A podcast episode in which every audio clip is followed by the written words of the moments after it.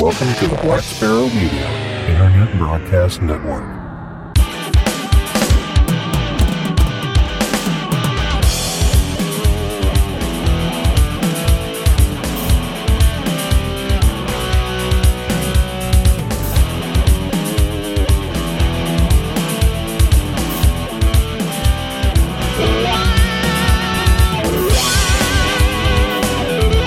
You are listening to Linux in the Ham Shack. LHS is a podcast about Linux, open source, and amateur radio for everyone. Now, here are your hosts Russ, K5TUX, Cheryl, W5MOO, and Bill, NE4RD. Well, hello everybody, and welcome. You have tuned in to the latest episode, number 363 of Linux in the Ham Shack. And of course, it's only the latest if this is in fact the latest you've started listening to. But this is the most terrific amateur radio podcast on the internet, and we are going to do our short topic show for this evening, and we're going to, I guess, get it rolling. So let's do it. I'm Russ, K5TUX. I'm Cheryl, W5MOO. And I'm Bill, E NE4RD. So we have some things to announce, sort of, as lead topics for tonight's episode. And these all sort of came down re- really, really recently, like in the last hour. Or two. Yeah. Uh, so the first one is it looks like due to the fact that we have had some scheduling conflicts and some issues with getting the podcasts out on time, and the fact that in my world, Mondays are just becoming ridiculously busy and it's really hard to do a show on Monday. We're going to move the live recording schedule of Linux in the Ham Shack, and we will no longer be doing it on Monday nights. We will be doing it on Thursday nights and it will be starting at 9 p.m. Central Daylight Time or Central Standard Time when that rolls back around. And hopefully we'll actually start like at 9. you really think that the day change is going to change anything?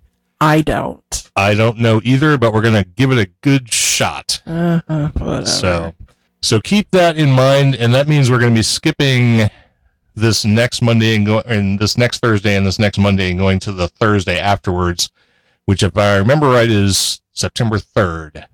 So Mhm. that will be our first Thursday night recording, 9 p.m. Central Time. yes. So- September third. So keep that in mind. And then I'm changing the website. Err? The website URL will stay the same, but the design is going to be different. So it's going to be in flux for a few days, probably. We'll try and make sure the major content is there, but it may look a little weird from time to time uh, over the next week or two as I get everything put back together, a new theme. Uh, hopefully, it'll look a little upgraded, a little more modern, be better responsive for mobile devices and so on, and uh, overall just better in general. So look for the new look to the new website at lhspodcast.info starting very soon. It's already started. Um, it's just not complete right now. A couple of big changes for us, but that just means we're kind of marching into the future. So with that said, uh, wait for the screaming to die down in the chat room. what? Are you kidding me? yeah, I didn't want to march into the future either. Well, although if we get to skip 2020, sure, let's just fast forward. Yeah, I don't know that we can actually move Can't time around, but uh, in the meantime, we should probably go ahead and get on with the show, and we'll address any comments or concerns related to that as we go on through the evening here. But we'll dive into some amateur radio topics, and I guess we'll let's see. I guess I can do the first one since I put it in here, um, and because I'm still talking. So here we go. Uh, the first one is Google seeking 17 state 6 gigahertz test approval. In a recent request to the Federal Communications Commission, Google is apparently aiming to conduct a broadband network test in several U.S. states. It's not entirely clear exactly what Google's up to, but FCC documents spotted by Business Insider indicate the company's project involves tests centered on the 6 gigahertz spectrum band. Additional documents indicate the project involves transmission sites at two dozen locations in 17 states. Google also states that it's working to maintain any impacts or to minimize any impacts to others to other uses in and around 6 gigahertz, including amateur radio and government radio location. Earlier this year, the FCC adopted new rules for the 6 gigahertz band, a move it said should aid new uses like the next generation Wi-Fi standard known as Wi-Fi 6. Google's known for experimenting in a variety of fields and industries, And it's possible this new test is related to existing programs like Google's Fiber Web Pass or next generation wireless routers. So, so that's interesting. and Yeah. that story came to us from Cord Cutters News. Cord cutter. Cord Cutters. Yeah, maybe they realize that you know digging up the ground and putting fiber in by the mile is uh, a bit expensive, and uh, there's a Well, it is that, yes. uh, wireless is fairly cheap because you can you know tag on people's towers or put up your own towers. So uh, yeah, this this might be a, a good news for people that have uh, limited access to high speed uh, high speed networking. But we'll we'll have to wait and see how this story unfolds. Yeah, we certainly will, and we'll follow it up. I don't know how much work in amateur radio is done in six gigahertz, but apparently there's some. So I'm I'm trying to think of our allocation there. I know we have an allocation at uh, on the I think it's the top end of five, but I don't know if we bleed into six or not. Well, the story seems to think we're at least close, so I guess we'll find out when that comes down. And if anybody's doing a lot of six gigahertz work, let us know.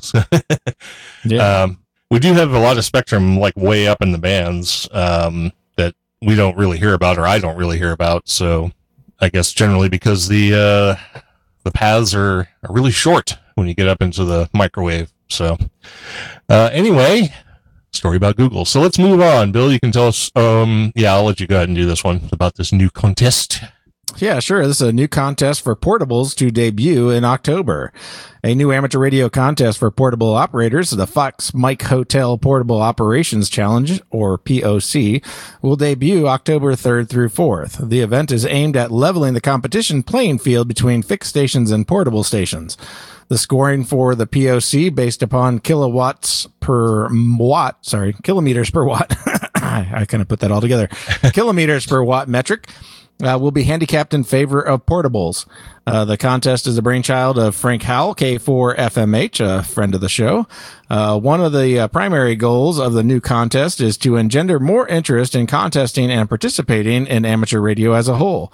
According to the contest rules, scoring will be calculated using the distance between stations in kilometers divided by the power output in watts. Fixed stations will compete against portable stations on 80, 40, 20, 15, and 10 meters. Allowable modes include phone, CW, and digital. For the 2020 event, the number of transmitters currently in use will be restricted to two. Portable stations may not make use of a permanently installed amateur radio equipment or facilities, but may use AC mains power. The exchange is call sign, station class, P or Q, consecutive serial number, and a four character grid square. And that story is from the ARRL. Yep, sounds interesting. Yeah, yeah, I've seen a lot of uh, posts about this, and uh, yeah, this should be uh, another fun contest. A lot of contests, uh, you know, if you're QRP, you do kind of sometimes get a points advantage. So uh, it's not specifically for them, but, uh, but yeah, with the interesting scoring metric, uh, it should be uh, it should be fun uh, fun game to play for sure. All right. That was not me. No, I know. It was my phone. I haven't muted my phone, but did that actually come through? Apparently it did, bit. yeah. That's fine. I guess I should go find my phone. This was me. so. All right. Yeah. Yeah, so uh, the next story is uh, combating HF noise. What works? So this uh, came from a discussion in our Discord uh, Discord server over the weekend, and reminded me of this article by Richard Newstead, uh, who wrote in a 2018 newsletter for SOTA Beams, where he starts: "Last year I bought a motorhome. It's been a great way to get about and has provided some." Provided welcome accommodation at rallies. The one thing that struck me when we started using it was how much rubbish we generate in our day to day life. Everything we buy seems to have multiple layers of packaging, and it's all the more obvious in a motorhome. Clearly, this you're you're wondering if it, what this has to do with HF noise. We're getting there.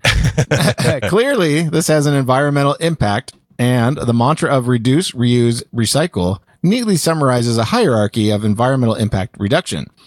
As we will see in this article, a similar hierarchy applies for noise reduction, and that is remove, reduce, and reprocess, just in that order. And the article goes on to uh, discuss the importance of removing noise first. And the remove part talks about removing the noise that you can control. So this is stuff that's in your house. And like a lot of people tell you is like, if you find noise, you know, get your radio on battery or whatever, shut the mains of your house down, see if the noise goes away. if you uh, don't hear the noise go away, uh, you move on to the next step, which is reduce the noise.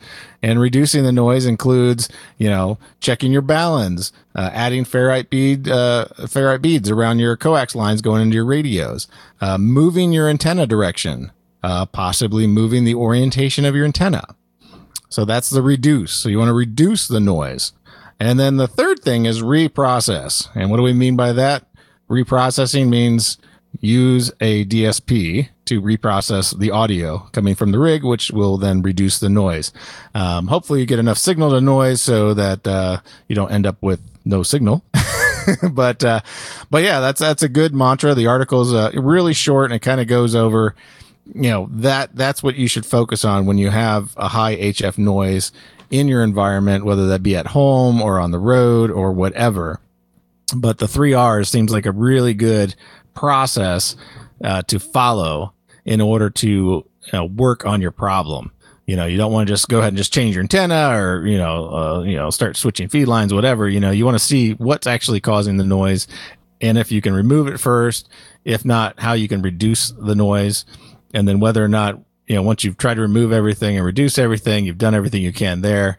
You, know, you start looking towards, you know, getting, you know, your DSP noise reduction and, you know, turned on maybe at a higher setting. If you're on a newer radio, if you have an older radio, you can definitely get some aftermarket DSP products that can process the audio uh, signal and, and give you quite good success. I have, uh, an old, uh, I think a W9GR, uh, audio processing board that works really, really well for something um, that old but there's a, obviously like you know I think Timewave makes a DSP and a bunch of other little aftermarket DSPs you can find these days that will help you with that pers- uh, problem in your HF noise area. But check out that article and uh, hopefully uh, that kind of gives you the right mindset to uh, to move forward in addressing your HF noise issues.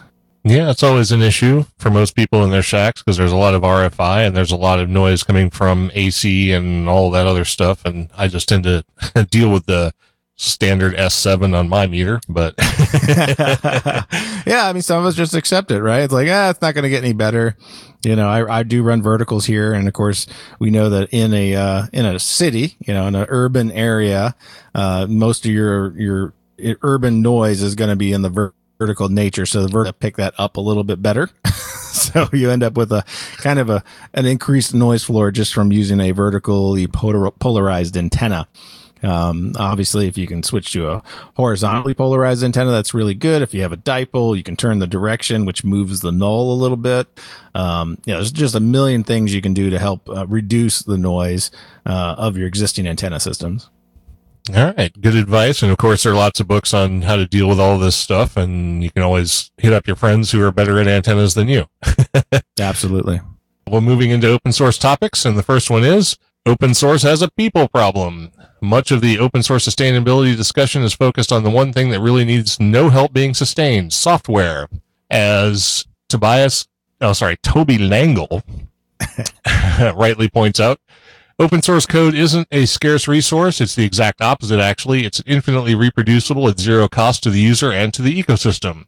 Nor is sustainability really a matter of funding, though this gets closer to the truth. No, open source sustainability is really a people problem, or as Langel highlights, in open source, the maintainers working on the source code are the sort are the scarce resource that needs to be protected and nurtured.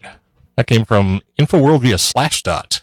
Yeah, yeah, and this is uh, something that has been a reoccurring theme. I think we mentioned a few episodes back uh, of some projects looking for maintainers, and it's always it's always the hard part in an open source project is to maintain the leadership in the project so that the project will sustain itself and keep moving forward.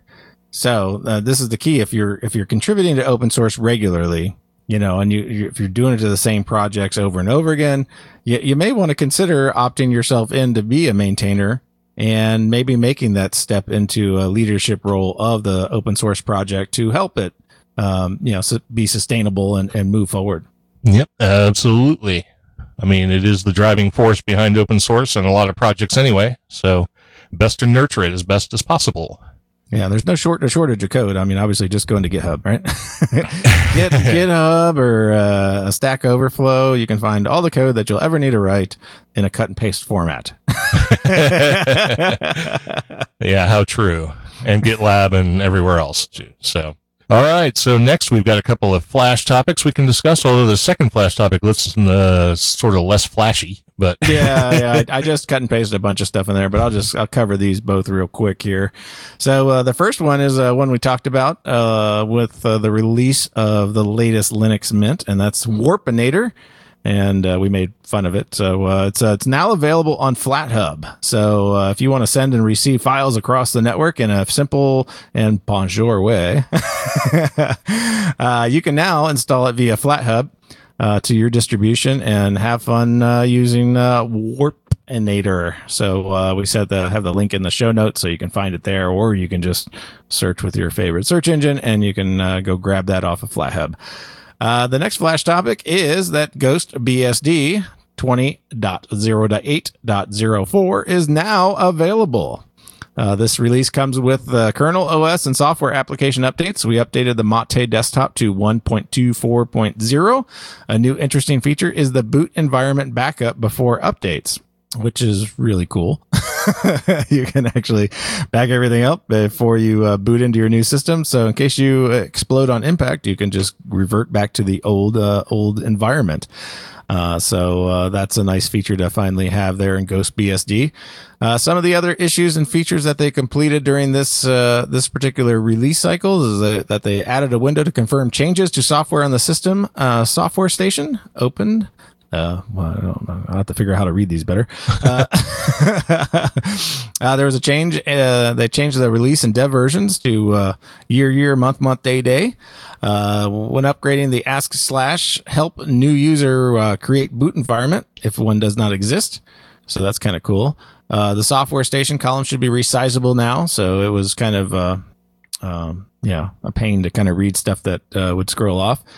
Uh, let's see. We have uh, an improved GBI disk partition database. We have uh, they remove the default loading of drivers in the KLD list. I have no idea what that is, but really cool, huh? Let's see what else we got here. Anything that I can sticks out? Uh, blah blah blah. Stop auto mount of the live CD. That's always a good thing. Uh, remove profile file and code. Uh, let's see. In the pull requests that were open and merged, we have a uh, fix the username for editor and details button reported by the users and added code to create the the backup that they uh, had mentioned as a highlight of the project. So cool stuff going on there, and obviously uh, GhostBSD is the uh, the distribution I tried uh, for making it ham radio ready, and it definitely uh, can be done quite easily through the existing repository. So uh, we're going to have a video on that shortly. I got all my pieces and parts to actually put these systems on bare metal and put them up on YouTube. So that's what my plan is, and that's what I've been waiting for is to actually have all those pieces. So, so hopefully we'll see a, a video on this and others uh, shortly coming to our YouTube's channel. But uh, link to that, of course, is in the show notes. all right, very cool. Are you are you here now? Can you read a story? okay. Well, we only had one story show up that I could include in the Linux and the Ham Shack segment. Um, apparently, news in that vein has been kind of short lately. Uh, although I think uh, we should be getting a new WSJTX here before too long, so that's that's cool. Or Yeah, the- there'll be a new build. You might want to mention uh, the thing that uh, you talked about that's going to be in the build on the chat thing. That was pretty cool. Yeah, I noticed that when switching between configurations, because I have two radios now that I've been working with, that if you did that, if you switch between configurations, the dark style, if you had that set, goes away, which is uh, kind of unfortunate. and uh, I put that into the groups.io and got an immediate response and said that they were going to fix that in the next release. So that's pretty cool. I like it. and they were going to change uh, the dark mode to be a little bit better. They're going to tweak that a little bit, and I believe they're going to have that as a set option, and so you won't have to put it in the uh, the startup command line anymore. Yeah, I don't know that they actually said that explicitly, but I hope that's what happens.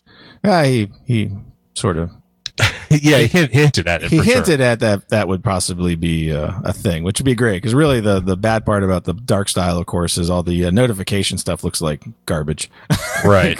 Because that doesn't change with the rest of the UI. So having uh, if they do like a full style sheet, including changing that with that config with a with like a toggle button, that would be yeah the bomb. Yep. So we'll hope that happens. So look for new changes in WSJTX along with whatever other changes they're planning for the next release. And then also I found the story. We kind of mentioned this in passing uh, on a previous episode, but there has been some further development in the area having to do with Bitcoin over amateur radio. And this story is titled Ham Radio enables offline lightning network transactions. A lot has been said about Bitcoin's Lightning Network over the years. The technology has a lot of potential, but adoption may prove somewhat difficult because it requires internet access, which is not always available in certain regions. Several enthusiasts have been working on ways to make Lightning Network transfers possible without the internet. Interestingly enough, some of the oldest wireless technology proves to be a great ally. Leveraging ham radio waves has tremendous potential in this regard.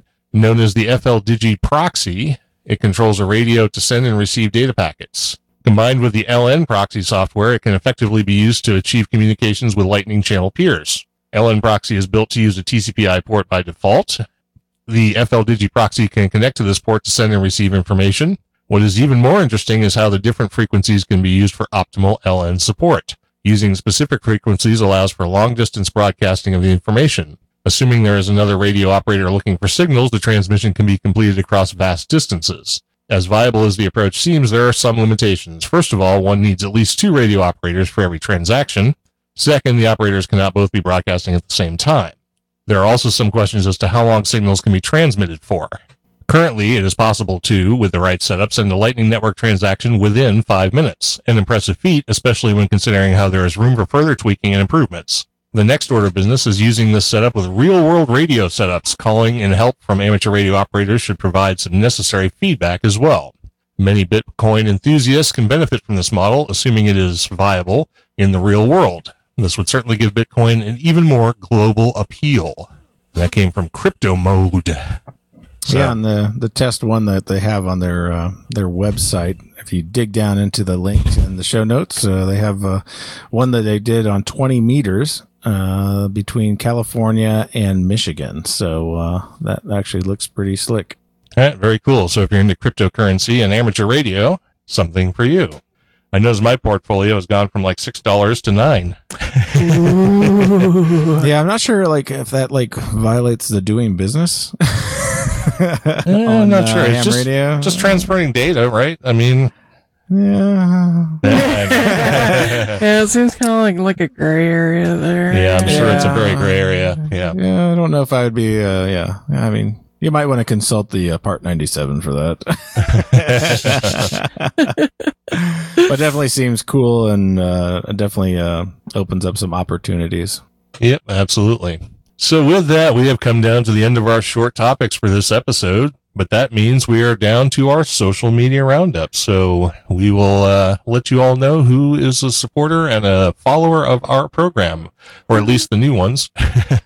Well, well, all the supporters and, and the new followers. How about that? there that? you go. You're saying, no, the list doesn't look like it's changed that much. So, okay. So, for this round of Patreons, we have Richard Gordon, Andy Webster, Cubicle Nate, Darren King, David Jakeway, Donald Gover, Ern- uh, Douglas Ritter, Erdo Costales, Herb Gar- uh, excuse me, Herb Garcia, John Spriggs, Peter Caffrey, Paul Griffith, Randolph Smith, Robert Pitts, Samuel Vimes, Steve Metcalf, Steve Sainer, William Heckelman, and Jonas Rula. For subscriptions, we have two new people, which are Mark Farrell and A. Taylor. And we have Peter Spots, Robert Black, Randolph Smith, Robert Halliday, James Lewis, Fred Cole, Michael Burdack, Alan Wilson, Ronald Ike, Michael Connolly, Steve Biela, Jim McKenzie, Dylan Engel, Johnny Kinsey, Robert Yerke, Bill Piotr, Darren King, Thor Wiegman, Todd Bowers, Kevin Ivey, John Clark, Bill Collins, Jeff Zimmerman, Tony Coberly, Roger Pereira, Jeffrey Boris, Michael Carey, Steve Hepler, and Michael Jopling. For Facebook, we have Rick McNamara and James Deward Wilkinson. For Twitter, we have at Hank underscore Kolsnick, at Omri, Omri underscore Raider, at L0CHWOD and at Tom Plain. On YouTube, we have Anthony Ortega, Tony Saxton, Saxon, excuse me, and Matt Young. And there was no mailing list uh, subscriptions and no merchandise sales. Nope, but thank you to all the new people who have come on board and who are supporting the show or following it on the various social media outlets. We appreciate that. And we appreciate all of you being listeners and supporters of the program. So we should probably go up to the top here and let people know who joined us on the live show tonight. We had a few. We had Gene, BX8AAD, Steve K7HVT, Don, KC9ZMY, Tony, K4XSS, Ted, WA0EIR, EIR, yeah, Don, KB2YSI, and Darren, VK6EK. So thanks everybody who made uh, the sort of offline chat interesting while we did the show. And the chat continues now as we wrap this episode up. But I think that's all we have to say for now. So we'll go ahead and close this one out and hope you'll uh, tune in for the next one as well. We really appreciate you listening. This has been episode number 363 of Linux in the Ham Shack. I'm Russ, K5TUX. I'm Cheryl, W5MOO. And I'm Bill, NE4RD73.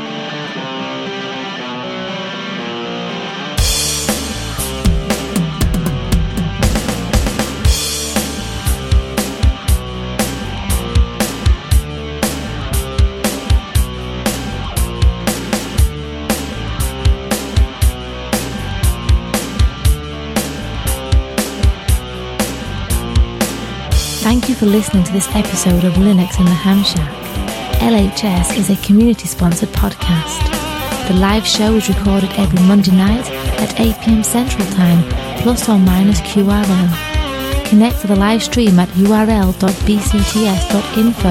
stroke LHS Live. Our website is located at lhspodcast.info. You can support the podcast by visiting the LHS Patreon page patreon.com stroke LHS podcast or by using the contribute link on the homepage. Get in touch via social media. We have a presence on Discord, Facebook, IRC, Twitter and YouTube. Our IRC channel is hash LHS podcast on the Freenode network and the Discord invite link is url.bcts.info stroke discord. You can also drop us an email info at lhspodcast.info or leave us a voicemail at 1909 LHS show. That's 1909 547 7469. Visit the online LHS merchandise store at shop.lhspodcast.info for fun and fashionable show themed merchandise.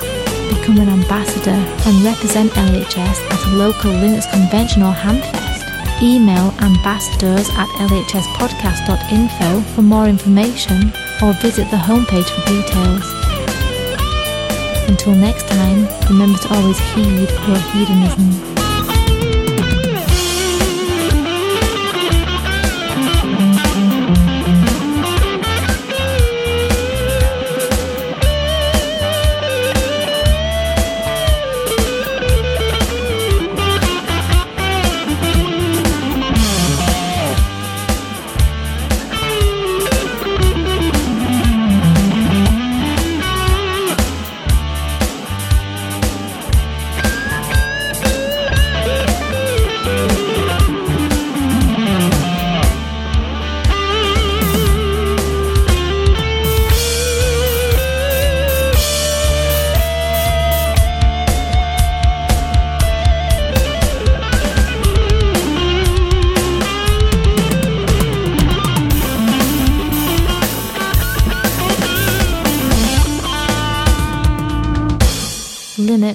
Shack and the Linux in the Ham Shack logo are released under a Creative Commons Attribution Non Commercial No Derivatives 4.0 International License.